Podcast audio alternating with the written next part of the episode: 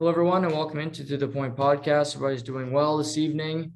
Uh, we have the pleasure tonight to be joined by former GM, uh, president, and uh, I don't know if he's still uh, part of the Florida Panthers fan club, but uh, they're certainly playing well down there in South Florida. Uh, PEI's own Doug MacLean. Doug, so great of you to take the time to talk to me again. I, I really appreciate it. No problem, Noah. No problem. Um, are you uh, are you like the 72 Dolphins in that uh, you only want your Panthers to be the, the team to get to the Stanley Cup final, or do you still uh, find yourself rooting for the for the Panthers this season?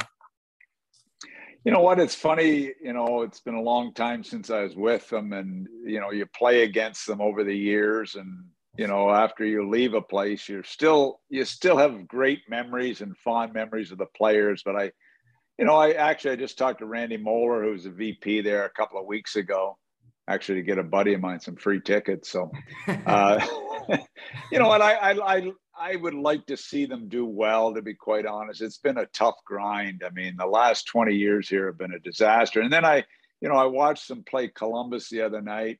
I watched them play another game a few nights ago, and there's 10,000 people in the building. I don't get it. They're a heck of a team, great talent playing so well, yet the building is still empty. I mean, the fans, they've got to have a playoff run here. They've got to. The, the excitement here when we went to the Stanley Cup final was over the top, but they, they've been cheated, the fans, the last 20 years, and uh, they need a playoff run. And if they get that, the fans will come back, but it's frustrating to watch. But they have a heck of a team. Goaltending still bothers me. Bobrovsky hasn't got it ever done. Can he? We'll see. I think he, with the run support he's got with this way way this team scores, they should be really tough to to beat in the playoffs. So I'm hoping that they'll uh, that they'll have a run. Yeah, you mentioned Bobrovsky. Um, how tough is it? When do you know that you have a franchise goaltender? When in your career did you say, "Okay, I feel comfortable with my goaltending now"? Well, you know, it's funny how it goes. I was comfortable with a lot of goaltenders. Vanbiesbrouck in Florida was he was a franchise goalie in, in, those days. You know, he never hardly had a bad game, and in the playoffs, he was outstanding. I mean, he bat he battled. Uh, you know, he beat out the Bruins, he beat out the Penguins, he beat out the Flyers, lost to Colorado in a heck of a series in a matchup with him and Patrick Roy. He was unbelievable. But you know, in Columbus, uh, I had Tugnutt early on when we started the franchise. The first year, I, I it's funny. I was looking the other day. Seattle are on pace to do have around 60 points with the with the deal they had to set up their expansion team, the same rules as Vegas. Ours were ridiculous what Minnesota and us went through, and we had 71 points in our first year, and they'd be lucky to get 60 this year. I I, I have a hard time figuring that out, but Tugnutt was really good. Marc Denis and Le, and Leclaire, I thought were going to be great young goaltenders. Uh, didn't really turn out that way.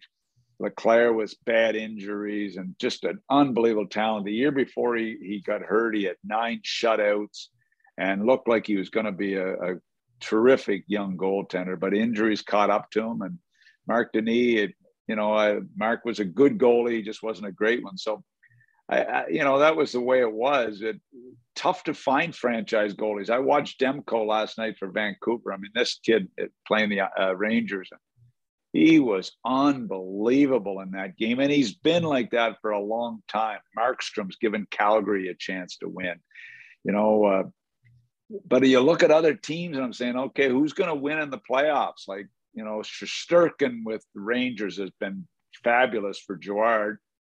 But who's going to win at playoff time? Bobrovsky hasn't got it done. Kuemper hasn't got it done. You know, who's really going to get it done at playoff time? Jack Campbell, that makes me nervous. I mean, mm. you go around the loop and you say, who's got the experience to really take a team a long way at playoff time? Nobody's showing it, uh, you know, other than the the Fleurys and a few guys, you know. Yeah, no, it, it's and so price, true. obviously, price. You know? Right. Yeah. Um, you mentioned Jack Campbell in there. Uh, he's, you know, he's got a 877 save percentage since January 1st, which is bottom five in the NHL. Um, Unbelievable. Yeah. Where, how do you view the Leafs? Obviously, they're in a division w- with a, uh, the Panthers, who you, who you follow closely. between Tampa, Florida, Toronto, where's your hierarchy of those three?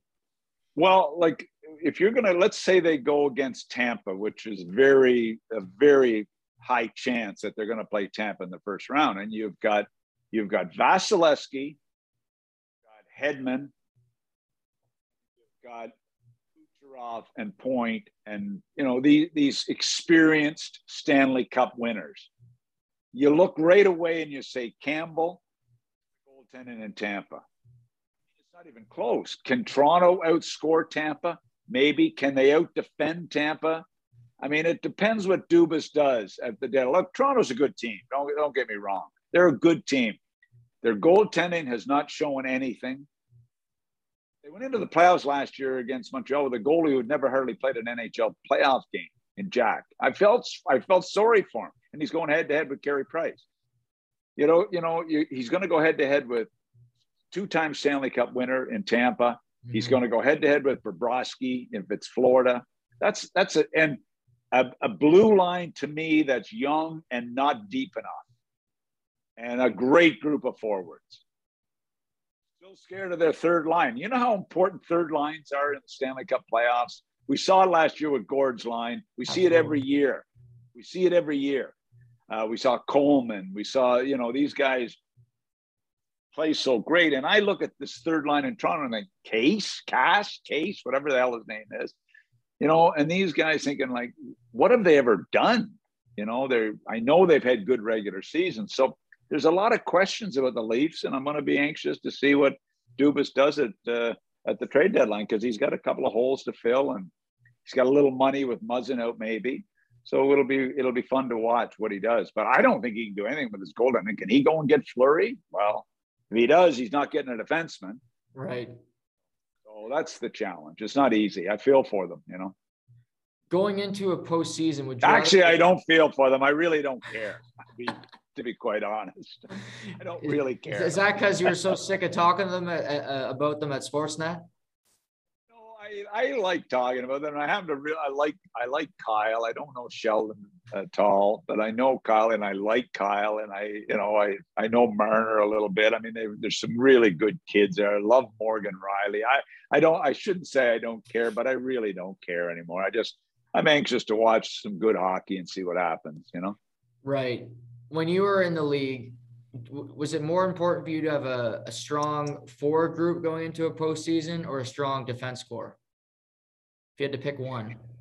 Oh, the, the defense core is so critical. I mean, you look at what Hedman and McDonagh have done, Sergachev, uh, you know, on and on. Uh, you know, they've been really, really a top-notch blue line. They've, they, you know, they've added guys at the deadline that have helped them as far as defense. But I, I think the defense is so critical. I mean, it helps the goaltending, the goaltending helps the defense, but you need a you need a heavy blue line. Look what look what that blue line in Montreal did with the way Weber stepped up and mm-hmm. Stepped up and Chiarot stepped up and a number of guys stepped up for them last year. Edmundson. I mean, look, look at the way that group played in front of Carey Price, who was terrific. So to me, goaltending defense is is the number one. And you know, I mean, Tampa have everything. Florida look like they have everything. I'm not. They're not deep enough in the blue line for me. The Panthers right now, so we'll see if they add a Chychrun or what they try to do there. Um, so defense is, to me is critical. Who's your favorite player to watch in the NHL? You know what? I, I got to tell you, I, I, mean, everybody loves watching uh, McDavid. I mean, I, I, I love watching Auston Matthews the way he's performed. What he does in uh, 200 feet. Uh, you know, you saw the great takeaway and scored the big goal mm-hmm. against Minnesota the other night. I mean, you, the guy does it all over the ice. Big goals, exciting plays, plays hard. I, I, I like him, and to me, you know, this is a big test this playoff for him. Marner's the great playmaker. I love watching Marner play as well. I love the the vision and the way he competes, penalty killing, power play, whatever. Uh, those are guys that I really like watching. Is there anybody else that I really like? Uh, I kind of, I'm kind of enjoying watching Panarin. You know, with with with Gerard at the Rangers. I love watching Fox, the smarts he mm. brings to the table. So there's a lot of guys. I mean, I, I I like watching. I love watching Sean Kuraly in Columbus. What he's done for that hockey team. You know, he comes in from the Bruins where he's a fourth liner. Now he's playing 20 minutes a game, and he plays with heart and soul. I've known him since he was eight years of age, and I just admire what he's brought to the table and what they think of him in Columbus. So, you know, it's it's. uh you you love talent, but you really love like grinders and guys that pay a price and guys that'll do anything to win and guys that appreciate being in the NHL. Those, those are guys that I, I love watching. Yeah, I thought your Blue Jackets got screwed last night on that Crosby goal. I don't think that should have counted. Well, you know, it's it's really tough, and I'll tell you why. When you come out of the blue paint as a goaltender, uh, you're in trouble, and you're against a, an experienced guy like Crosby. Um, you know, I, I I was 50 50 on the call, but then when I saw him so far out of the paint, I, I agreed with it at the end. Right. I agreed that he, you know, you, if you start, when you come out of the paint as a goaltender, all bets are off. And that's what he did, you know. So, anyway, tough. It was a tough break. But listen, you, you watch the Pittsburgh Penguins, and I, I you look and you go Crosby, Malkin, and Letang. those three guys have played together on the Pittsburgh Penguins power play for the last 16 years. I said that to Jeff Rimer the other day in Columbus. I said, You got to talk about this. The guys talked about it the other day in the game. 16 years. They, they certainly should know how to move the puck around on a power play when you've been together for 16 years on every power play. Right. Pretty, it, it's pretty good to watch, you know you must be happy with Pittsburgh's success, obviously with uh with your with your good buddy Burkie uh, running the show down there. Yeah, look, Burkie, uh, I haven't talked to him well, probably in a month or so. I mean, he, he sends me a, he must have me in his role in his phone that he sends me a message every six weeks and it says, "How are you doing?" And then I respond to him what I'm doing, and then I don't hear for another six weeks. So he really doesn't give a shit how I'm doing. He just must have it as a as an automatic to send it to me. Right. So uh, I, I'm I'm happy for him. Burkie's had a tough road, you know, with all the tough situations family wise. It's just it's been really tough for him, and he's just a he's a good guy. We had dinner here in Florida. He came down last year. We had dinner here together one night. So we've we've had a lot of laughs over the years and a, and a lot of yelling matches over the years, but I'm happy for him. But the guy that I just marvel at is is Sid Crosby. I'm telling you, I, I just watch this guy play and the way he plays the game, the integrity he brings to the game, the the people he's played with and brought along in his career as wingers. I mean, what you know, what can you say about Sid other than and you know what? It was one of the greatest compliments I I ever got when I was doing uh, TV in Toronto. Sid used to listen to Hockey Central at noon because he thought that we were real. We were real hockey guys talking hockey, and he you absolutely were. loved and and he loved it. And I thought, I remember Colby Armstrong telling me that, and I thought, geez, that's a that's a pretty nice uh, compliment that Mac and Kippy talk talk real about the game, and it's kind of a nice compliment. I mean, I just marvel at the kid. I watched him skate with my son a number of year, years ago. I went down at seven in the morning to watch him skate with a bunch of college and Quebec major and minor pro guys. And I watched him on the ice with a bunch of young guys and a bunch of kids his age. And he just, he's just a special guy. And I, I'll tell you what, he brings this team along. They have no business being where they are. And he brings them along, in my opinion. Yeah, he he's something incredible, and even Evgeny yeah. Malkin's found it his game again. Since coming back from injury, yeah. he's looked he's looked really good as well. Um, do you see Pittsburgh as a real threat to winning the Stanley Cup, or are they outside looking in for you? Uh, I, have got them outside. Look, they're, they're, they may play the Rangers in the first round, and I, you know, the Rangers are younger in in some areas. Um, the Rangers, I mean, who are you going to take? Shesterkin with the way he played. Now, playoffs are a whole different story. Right. Jarry was horrible last year in the playoffs, just horrible in the playoffs.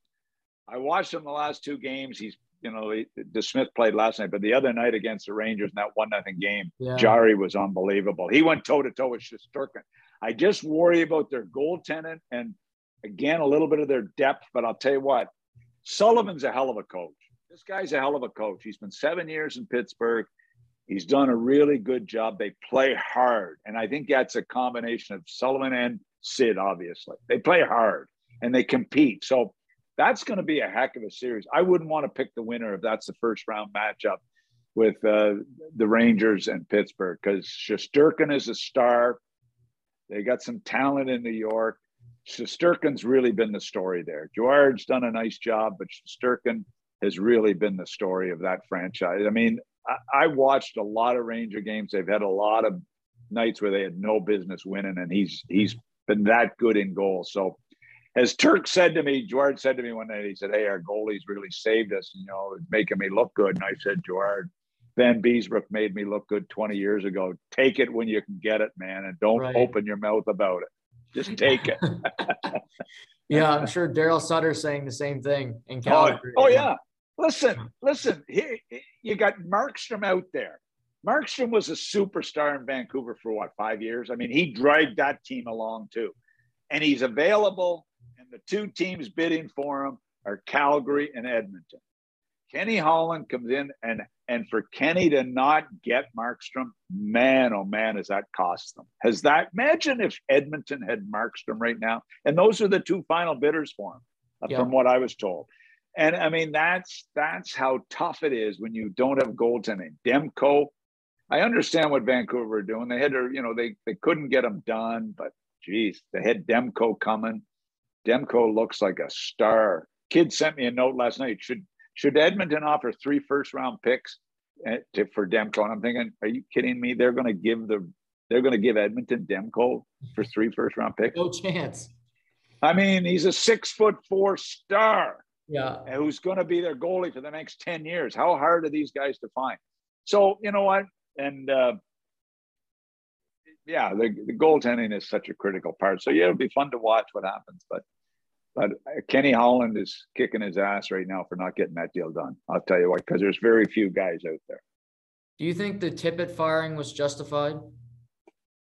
I didn't like it. I mean, uh, you know, Tip's been around a long time. I, I, it's funny. I hired Dave King ahead of Tippett in uh, in Columbus. Hard to believe, 20 years ago or so, that I hired Dave. Dave Tippett and Dave King were my two finalists for the job, and I hired I hired Dave King. And I remember my owner telling me when I told him I was going to hire uh, King, he said, I would have went with the other guy. I would have went with the young guy.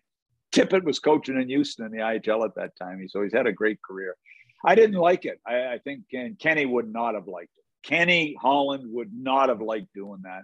That would be a, a dire situation where we have to do something, and the owner probably told him to get rid of him. Right. That's 90% of the time it's the owner who tells the GM to fire the coach because they can't, the owners can't take the pressure of, of the media and the people barking at them and their buddies, the, their barber and their accountant and, you know, their golf buddies barking at them about their team. So they typically that's who fires coaches. A lot of people think it's a GM. I call bullshit on it. Yeah. How, how difficult is that to kind of be the middleman between the owner and, and, the coach that you have to be the bearer of bad news and you take the brunt of it in the media when, when you make such a big decision it happened to me three or four times and um, and you know what i there was only one time i told the, the coach that i had no choice because the owner made me fire him and that's when i fired Gerard gallant in columbus and I said to Gerard, because we went back to when he was 10 years of age. And I said, Gerard, I've got no choice. I got a call last night and he told me to fire you this morning. And I'm I fought him as hard as I could, and there's not a chance I could do anything about it. And I said, But Gerard, I am not going to say that, and I can't have you say that. You know, we'll stay good friends. And you know, but the other guys I fired, you stand there and you take the heat. I got ripped for high, uh, for firing Dave King. I got ripped for firing Gerard. And you know what? Both times I was told to fire them. And yeah, that's fine. That's that you the owner owns the team. He can do whatever he wants, you know. And I'm going to Columbus on Saturday. I'm flying to Columbus Friday for Rick Nash's retirement night. So I'm kind of excited about that. But uh, it'll be good to see some old friends. So I probably will get booed out of the building, but I'm going to be there anyway. how, uh, yeah, Rick, I forgot, I knew that was coming up, but how, um, I mean, that's got to be pretty special for you to say that you took Rick Nash first overall. I mean, the guy, the guy's a special player, played at the Olympics. I mean, uh, do you take pride in, in the career that he ultimately had? Well, you know what? It's funny. I it, it, was a funny story. I mean, I we went into that draft with the third pick, and uh, the night before the draft, I made a trade with Rick Dudley and the Panthers to move up to number one. And uh, Dudley moved to number three. I moved to number one. I, I remember interviewing Rick Nash in my in the uh, in my suite the night before the draft. And I said, uh, Rick, are you going to be there at three? And he said, No, I'm not going to be there at three. He said, "You better go get me." That's what he said to me as an 18 year old in my room, wow. in, in front of my in front of my scouts. So he walked out of the interview, which was we had interviewed him many many times and watched him over the two years. He walked out of the room, and I looked at my my staff, and they said, "We got to try to get him," because we were nervous. You know, uh, Dudley, Florida had the first pick, Atlanta had the second pick, and I had the third pick, and uh, Bobby had moved up to four with he got Tampa's pick and got to four, and I knew he wanted Nash. I knew Burkie wanted Nash. I knew McPhee wanted Nash. There was a lot of guys wanted him. So I phoned Duds and we did the deal at one o'clock in the morning. And uh, you know, it was finalized at 10 the next morning. But uh, we we and the weird thing was flip picks. He gave me his first pick, I gave my third, and the deal was we would flip the next year again. The next year, we finished, we were one spot apart at the end of the year. Wow. And Duds and Duds won the lottery. We ended up getting Nash for nothing. And right. Duds and Duds paid a third and a fourth round pick to Atlanta not to take Bouwmeester in the two spot.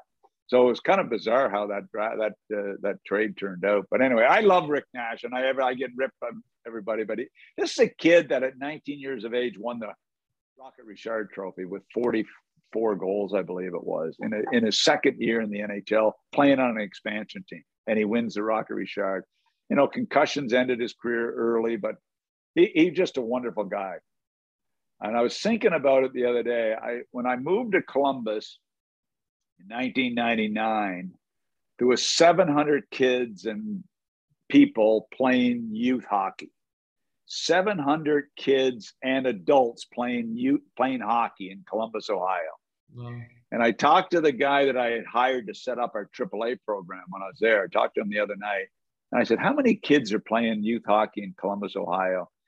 And he said, Youth hockey, men's hockey, there's 7,500 people, kids and adults playing hockey in Columbus, Ohio. That's what Rick Nash did. The excitement around Nash and the Blue Jackets turned it into a hockey town. They got um, umpteen NHLers playing that come up through their AAA program.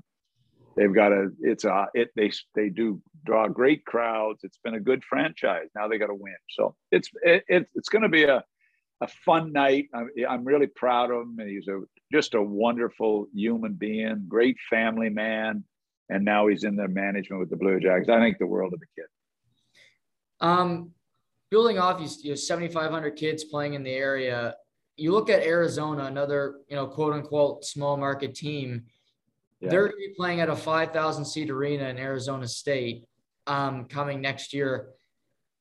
Is as a guy that was inside the game, is it, is it as embarrassing as it is from an outsider here, just looking at it from afar? I, I think it's embarrassing. Look, you know, Gary Bettman said, um, well, we've had this happen before. No, no, just a minute. It was in the late 80s when it happened before. Tampa played in the fairgrounds, a 10,000 seat building, and they played in a ballpark that was 50 or 60,000. And Ottawa played in the, you know, the 67s building, which was 9,000. And I mean, we've had it San Jose played in the fairgrounds. I mean, but that was in the late 80s and the early 90s. This is 2020. We got a salary cap and we got a 5,000 seat building. And Gary says, well, they're getting the maximum revenue sharing anyway. I said, that's not the point. If they were in a good building in a good location, they'd be making 25 million versus getting 25 from the league, which means it comes 12 and a half from the players and 12 and a half from the owners. It's a joke. Get it. He is, Gary is steadfast, not doing anything with Arizona, and they're going to play in a 5,000 seat building where they're the second tenant after a, a Northern Arizona State or Arizona State University hockey team. Good God, it's unbelievable. Yeah, I don't get it. I, I, I don't get it either. Other than that being his baby, uh, we do know that. Yeah. Um, yeah, it seems to be. But he uh, has a Gary. I, I meet Gary here in South Florida. He lives down here with me. He's not even. He doesn't even have a place in Arizona. I don't get it. I mean, he should be looking. You know, looking out for the Panthers more. You know. How how difficult is it to be in a small market and try to try to attract a? Is it all based on getting a competitive team? You know what? It's really. I mean, I, will never forget my uh, Clark, my son, who's now an agent in Chicago and in his early 30s, and I I remember him coming home from grade six, our first season in Columbus. He said, Dad, it's, it's hockey's not going to work here. They hate hockey. They love football. They love Ohio State. They hate hockey, Dad. It's not going to work. and I think, oh, geez. and we laugh about it to this day. But you know what? First three years in Columbus, we were sold out. It was a it was a fad. It was a novelty. Um, you know, the first year, as I said, we had 71 points and we finished ahead of Minnesota, which was our sort of expansion rival. But it was tough because Ohio State are a machine, 100,000 fans live and die with them. It's a football state. It was a grind, trust me. It was a grind. And, uh, you know, the, the media gave us lots of attention, but Ohio State was the baby. So it, it was a, it was a tough, it was a tough, uh, you know, we were there. I was there 11 years from when I went there to start building the building, to picking the jerseys, to picking the colors, to hiring the mascot. It was like an unbelievable experience. To hire 250 people to work for the Blue Jackets, it was just a, it was an amazing experience that I'll never forget. But it was tough. Let me tell you. Um, as a you look at a team like a Montreal or an Ottawa, who's clearly a seller going into a trade deadline. How did you approach it as a GM to get the most that you could for all the for all the players that you knew you were going to eventually deal? Well, it was a little different because we were, you know, an expansion, younger team, you know, most of the time, or you know, the bottom of the league, and and typically a trade deadline for me was was moving out money to you know, to pacify, you know, our bottom line. Um, so it was moving moving out some good players, and it was moving out big contracts. I remember I traded Daryl Sydor because, you know, we he was owed eight million bucks, and you know, I traded Geoff Sanderson. He was a 40 goal scorer, but he was, I knew he was really slipping and I, I made a good deal. I traded him for Chimera uh, in Arizona. Chimera played another 10 years or more, but it was, it was, uh, the, the difference today is, and it was a little bit the same as you got guys that were unrestricted or unrestricted. I look at Pat Verbeek in Anaheim. Mm-hmm. You look at you look at Forsberg in Nashville. How do you, if you can't, you go to the nth degree to sign them because they're your best players. But if you can't get them signed, how can you afford to let Manson walk out there and Rakell walk out there and Forsberg walk for nothing. Uh, you, you can't justify that. You just can't justify that. So you've got to get assets back to, and, it, and as tough as it is, but what does David Poile do? You know, Forsberg's his best forward. They're probably going to make the playoffs. And then he goes into the playoffs with no Forsberg and doesn't have him next year you know, in that market, that's it's it's really tough. And Verbeek's up against it, Poile's up against it, Chuck Fletcher's up against it with Giroux. I mean, they're tough decisions, really tough decisions, and you don't sleep at night thinking about them. Let me tell you, I hated trading guys. I I, I hated trading guys. I mean, it was the guys. Is you'd think it wouldn't be in Columbus, but I remember when I traded Daryl Sydor to Tampa Bay, he was actually crying in my office because he didn't want to go. He loved it there. Todd Marchant didn't want to go. You know, he loved it there. And, you know, then they and then Daryl goes and wins the Stanley Cup in Tampa. I run into him. I said, I think you were probably a little happy with that deal now, eh? But anyway, funny how it goes. is it is it tough to trade those guys too? Because you know I, have heard you talk about before about you know about when Panarin left and Bobrovsky, how you were kind of ticked because they were saying you know they were leaving Columbus and Columbus was getting this mantra of being a, an undesirable location. Was it tough to trade guys that you knew really enjoyed you know being in that being a part of that team, being part of that community?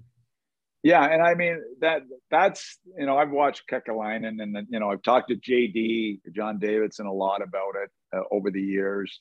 Columbus is a great city. It's a great but but it's not New York and it's not Chicago and it's not you know it's it, it's just not LA. It's not those cities. It's a great place to live the, the Blue Jackets are a class organization. They do things right. They've got good ownership, good management. They treat people really well, but it's not New York and it's not the big markets. And if guys want to play there, don't want to play there, it's not a knock on Columbus for me. It's, hey, you're free. You're, you're allowed to go wherever you want. I remember phoning Gary Bettman when he, we did the deal when it went from 31 years of age to 27 years of age to be an unrestricted free agent or seven years pro. And I said, Gary, what what are we doing? I mean, now we've got 27 year olds walking out the door on us. I mean, you mm-hmm. know how tough. I mean, it changed the game dramatically. I mean, look at this. I'm not a Leaf fan, but Auston Matthews is unrestricted in two years' time. Like, what? What? at, at 25, 26 years of age, unrestricted. Yeah. Like what? And Marner is unrestricted in three years' time. Where does that put the Leafs if they don't win in the next two years? It's unbelievable that, you know, but that's, that's Gary. Gary said to me on the phone, I'm protecting you. You've got them for seven years. It's up for you to keep them after that, not me. That was he, that's what he said to me. You know, he's pretty accurate. But anyway, you didn't like to hear it at the time. no, I didn't like to hear it at the time. Now I really don't care. Do you have a deadline deal that still sticks with you that that just fell through on a positive or, or negative note uh, for yourself?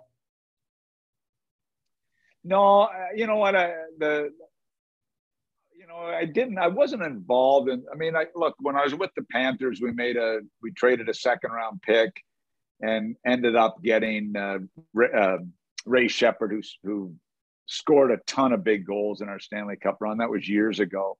Um, never really any big, big deals um, that that really affected us one way or the other. Um, uh, it's it's funny. What about this trade?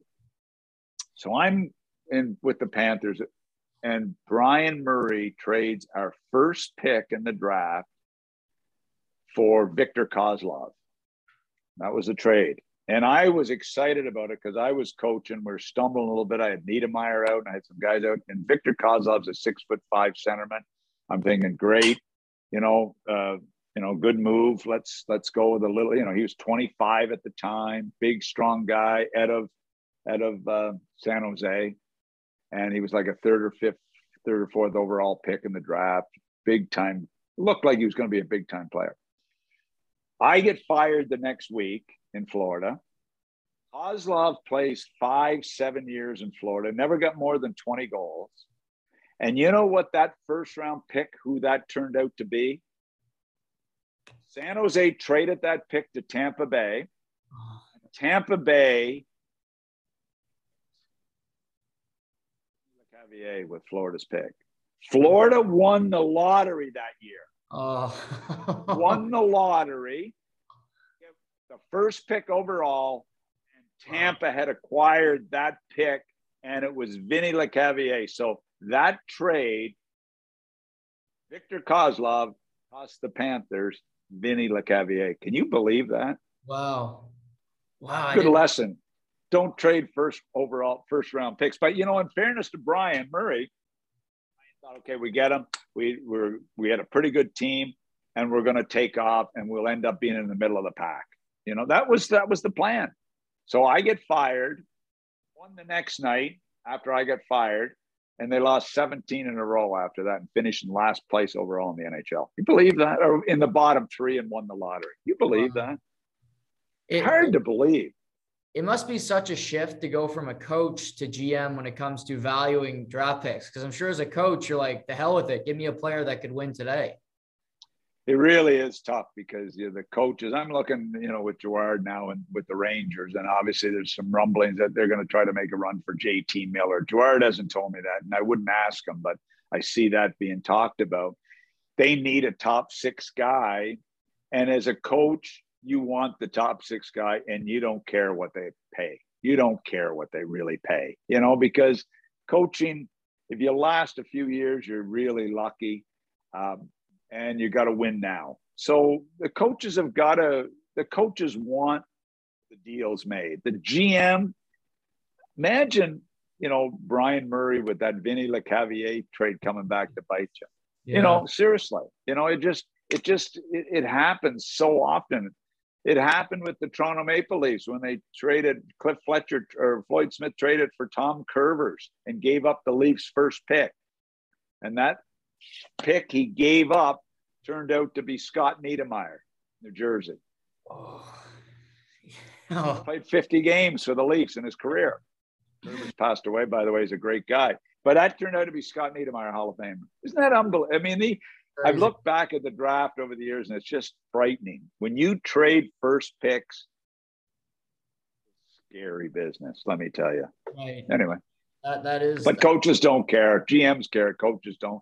And owners will come back and say, "Why'd you do that? Make that move? That look what it turned out to be."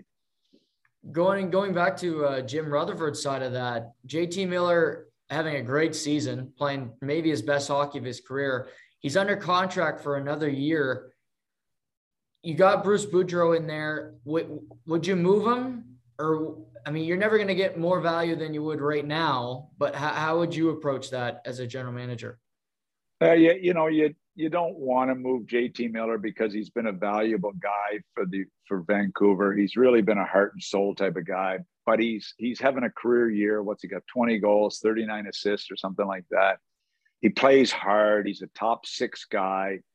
I don't think Jimmy's got any choice but to move him. I know it's one more year, and wh- where the value is the Rangers have them for, or whoever gets them has them for two two playoff runs. Right. That's really important. And then you know all bets are off. I, if I'm if I'm Vancouver, uh, I'm moving them. I'm moving them, and you know I would I would keep a Boeser before I just because of age. JT is a, to me is a better player right now, but uh, Jimmy Rutherford could care less. He will make a trade for the sake of making a trade if he thinks it's going to help him now or down the road. So I, I, I will be shocked if JT Miller doesn't end up with the Rangers or with a, a, a contending team. We talked about out east. Who, who do you like out west? Who, who's your favorite to get to this cup final as of right now in the Western Conference? I, am I'm, I'm Colorado basically all the way. I mean, I love Calgary, what they're doing. It would be a heck of a run, you know, heck of a matchup if it's Colorado uh, with Markstrom, and and you know, Markstrom could be a difference maker in that series because he's so good versus Kuemper. I mean, I, I Kuemper, I'm not sure if I'm not sure if Colorado's goaltending is good enough, but I really like the, the team. I think they play playoff style hockey. They got skill, they got grit um, you know, I, I, I like them. And Makar to me is one of the great players of the game today. Um, I really like uh, the makeup there. So them Calgary, I guess you'd have to say, you know, are the two teams that I see being the most dangerous today going into the playoffs. Yeah, no. Both. Vegas, Vegas. I, am not a Lehner fan. I, I don't get what's going on there, but I'm not a Lehner fan. I, I know he's good. I know he's been had great seasons. I just, I just, I don't, I, I can't figure that deal out. Fleury him. I don't. I'm lost on that one. You know, he's a big guy, weighs 300 pounds. I mean, like seriously, I, I, I that one's befuddling to me. And then you got to, you got to take your captain out of the lineup. Yeah. He's working on the back maintenance back. Take they put him on the sidelines, your captain for the rest of the year, so Eichel can play till the cap just disappears. I don't get it. So they're still a good team, but Mini, I don't think Mini's ready yet. So I, I think it's Calgary or or Colorado. What have you made of uh, Noah Dobson's season? He's really had a breakout and starting to pop up on the scene as a as a fellow uh, PEI native. Yeah, it looks really, really good. I mean, look, he, he was a terrific junior. I mean, a couple of Memorial Cups. I mean, World Junior. I mean, the guy has been a terrific player. I remember somebody telling me at, at the Canada Games they saw this kid from Summerside and did I know anything about him? And I really didn't. And uh, you know, I talked to him this summer actually in PEI at the Boys and Girls Club tournament. He's a fine, fine kid. He's a terrific talent. He might get 15 goals this year. He's going to be the best defenseman on the Islanders for a long time. He really is. He's got he's he, he's got a great uh, demeanor. He thinks the game well. He's a terrific skater. He's got size. He can put up points. I, I think he's a hell of a player. He might be the best player to come out of PEI. I guess since probably Brad Richards. You know, right. He's yeah. that he's that good. Yeah, he's that good.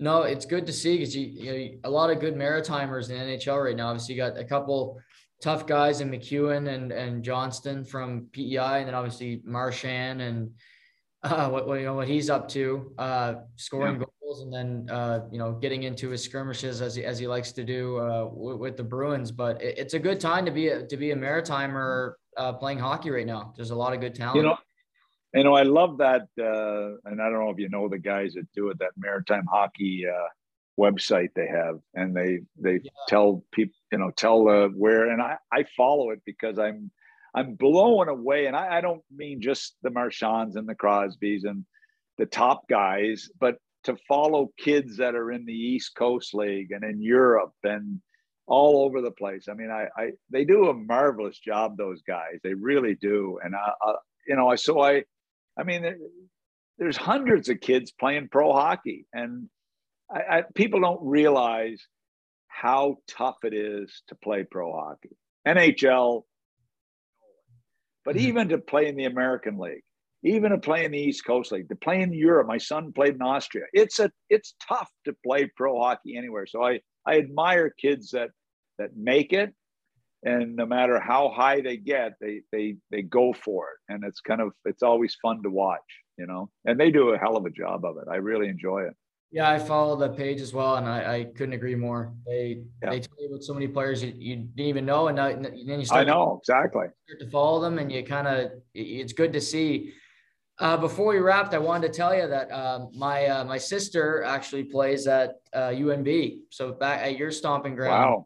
Yeah, she's wow playing there this year. So uh, oh, that's uh, that's exciting. It's uh, you know what? It's funny, and you tell her this when I went when I got when I got the UNB job.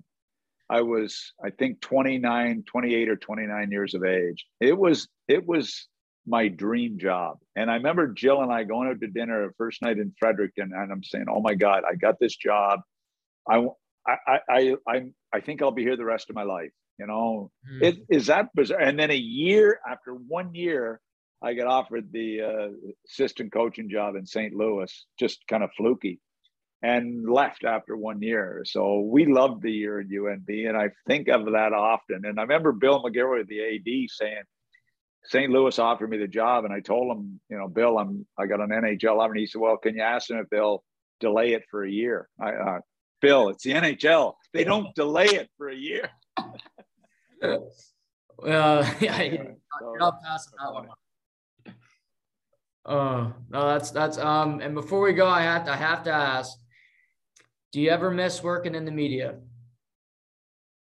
You know what? I I had a little I had a little fun with doing the uh, podcast with uh, Kipper for a couple of years, and I do his show every Friday. I go on with him. It's a pain in the ass, to be quite honest, but I do go on because it makes me have to watch games when you go on.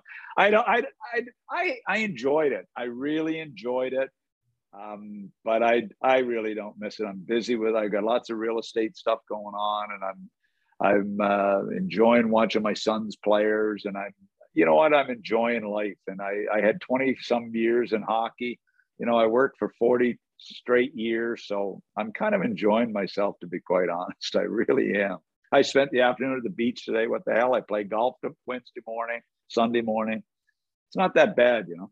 That sounds pretty good. Um, no, well, the only uh, problem is you're old. When you get to enjoy that, you're too damn old. You know, that's the problem. Yeah, I'll have to let my parents know that that they need to, they need, to get, need to get after it a, a, little earlier in life. But yeah, um, exactly. Doug, I always appreciate our conversations. Uh, great insight as always, and um, enjoy the links, enjoy the beach, and uh, we'll have to do this again. Okay, man. All the best to you too. Thanks. Take care. Everybody, thanks for tuning in. Uh, thanks again to Doug MacLean, and uh, we'll see you tomorrow on To the Point.